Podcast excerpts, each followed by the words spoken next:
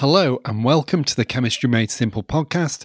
I'm your host, Matthew Macario, and this is the podcast where you get chemistry confident and we take you from point A to grade A. Today's episode, we're talking about Born Haber cycles. If you've been following the recent series of episodes, you'll know that we've been talking about the standard enthalpy changes of various chemical processes that happen during the formation of an ionic compound and the Born Haber cycle is what ties those together. It's how we use those different standard enthalpies in order to calculate an enthalpy of formation or in order to calculate any of those individual standard enthalpies that we've talked about. So it may have seemed like we were just talking through definitions, and in a way we were, but this is what we need to understand those definitions for.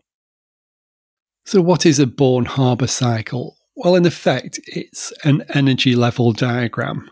It just has a vertical axis with energy, positive energy going up on the left.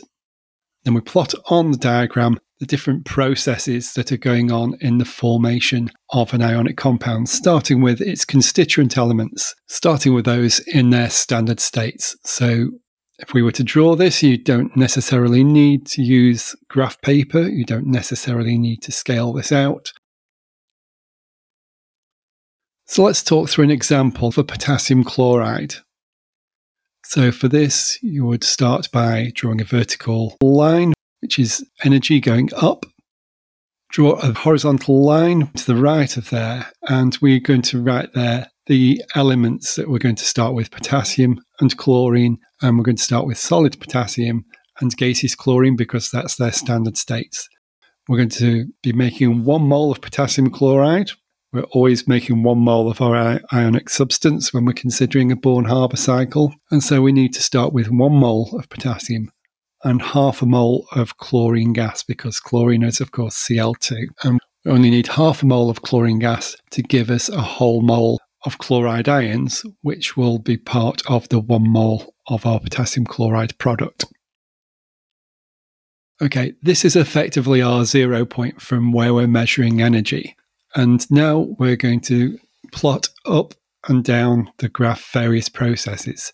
So draw a horizontal line further up the page, and the first process is going to be the atomization of potassium. And we would usually write a vertical arrow between our first and second horizontal lines here to indicate the process that's going on and label it as the standard enthalpy change of atomization of potassium we'd write there the value of that energy change, how many kilojoules per mole of energy is required for, and atomizing an element is going to be a positive energy change. It's an endothermic process. On that second line, we're going to write what the state of our elements are after this process has happened. So we've no longer got potassium solid, we're going to have potassium gas because our potassium is in the gaseous form now but the chlorine hasn't changed, so it's just potassium gas plus half a mole of chlorine gas. Okay, and that's the first step, that's the first process. Another step we need to do is to atomize the chlorine into individual chlorine atoms. So again, we'd draw another horizontal line a little further up the diagram. We'd mark an arrow from the previous line to this one and mark it up as delta H at for atomization of Cl2.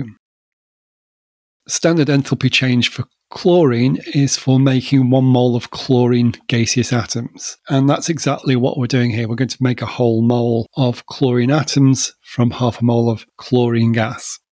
Therefore, the value that we're going to apply here is the standard enthalpy change for a whole mole. So, however many kilojoules per mole that is. It's 122 actually, but use the value given to you in your exam, in your homework, in your assignment.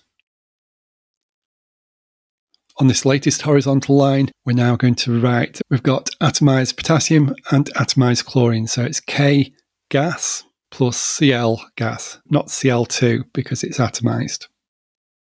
Okay, so now both elements are in the atomized form. We need to turn these into ions and let's consider the potassium first.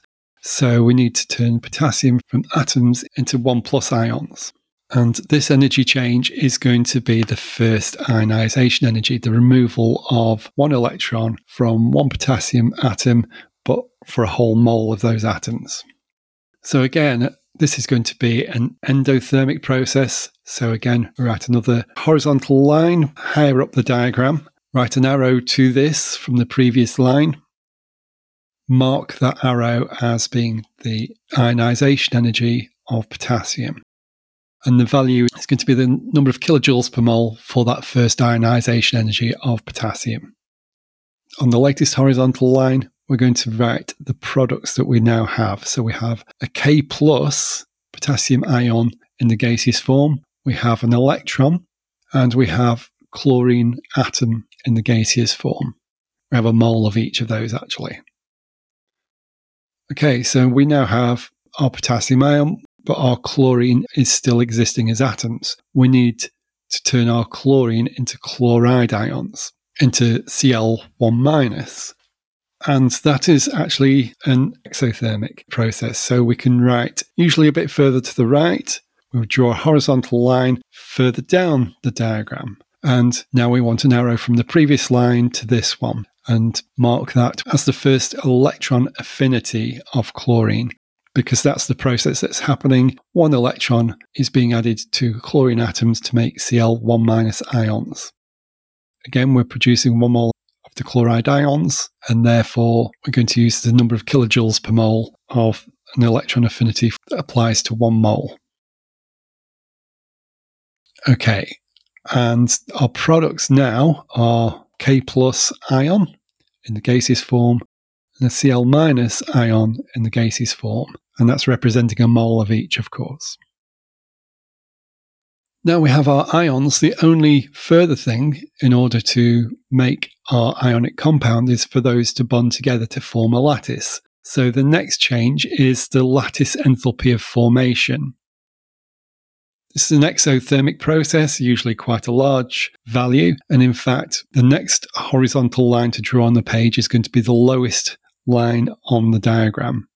So if you mark that and then draw an arrow down from the previous line and mark that as the lattice enthalpy of formation for potassium chloride. And if you're given the value for one mole, mark that on as well. On that lowest horizontal line that you've marked, we now have our solid product, potassium chloride. And that is our final product. There is one more process to mark on this line. So we need to mark a line from our very first horizontal line where we started with solid potassium and half a mole of gaseous Cl2. Draw an arrow from that to the line that's got our solid potassium chloride product and mark that as the enthalpy change of formation for potassium chloride. And if you're given the value for the enthalpy change of formation for one mole of potassium chloride. Mark that on your diagram as well. Okay, so we now have a diagram that's got all the different processes marked, including the enthalpy change of formation. We've got the values for each of those, and that is an interesting diagram to compare the different values and see the different theoretical processes that go into the formation of a solid ionic compound from its elements. So, how is that useful? Well, for you, you'll very often be given all but one of the values, all but one of the standard enthalpy changes there. So, you'll need to do some mathematics in order to calculate the missing value.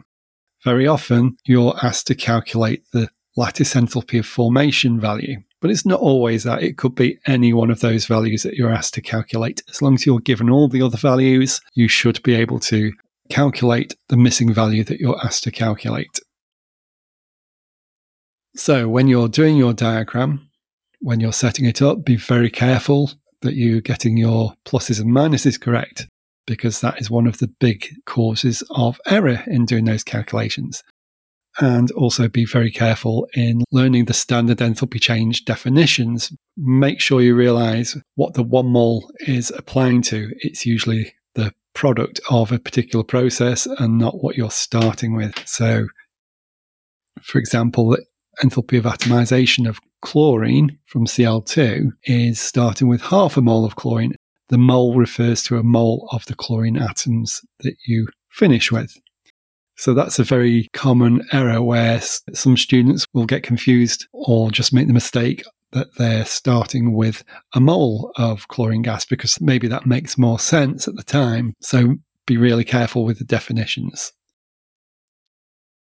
Something else that's probably quite important here is where your cation or your anion or both are not one positive and one negative, but have a higher charge. So let's imagine that we were making an ionic compound that had calcium. So calcium is, of course, forming a 2 plus ion.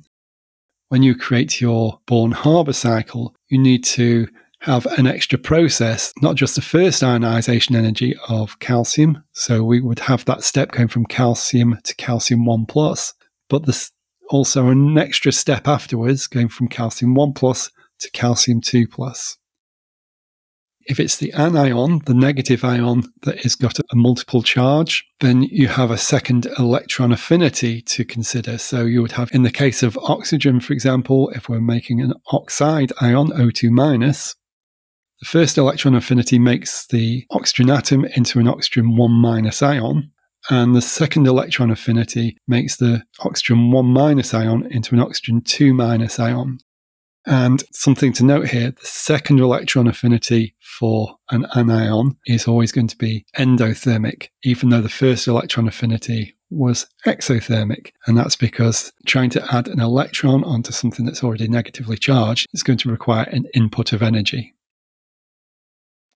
So, how about if you were asked to calculate a standard enthalpy change that related to a compound that doesn't really exist, a theoretical compound? So, for example, magnesium chloride, but MgCl, so magnesium in the oxidation state one. Of course, that doesn't exist in reality, but in theory, you could do the calculation.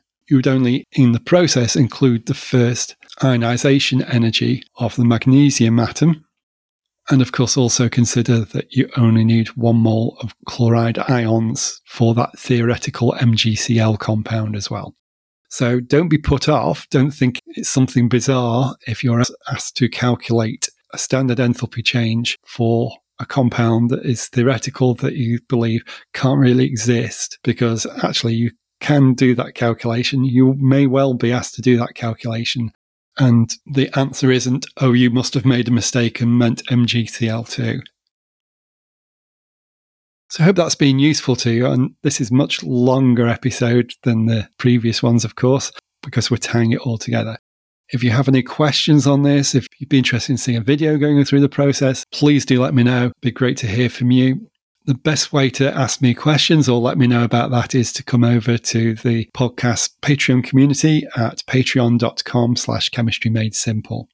If you're getting value from the this and other episodes as well. You can support the podcast for free just by giving a rating or a review in your podcast player. Share it with your friends. An inexpensive way as well is to come buy a coffee or join our Patreon community, and there's links for each of those in the notes below. Thank you for listening to this episode. I hope you found it useful, and if you have had value from it, do consider visiting our Patreon community at patreon.com slash chemistry made simple, where you'll be able to ask deeper questions about this topic and get more support for your studies too. So I look forward to speaking to you again in the next episode, and until then, do look after yourself and goodbye.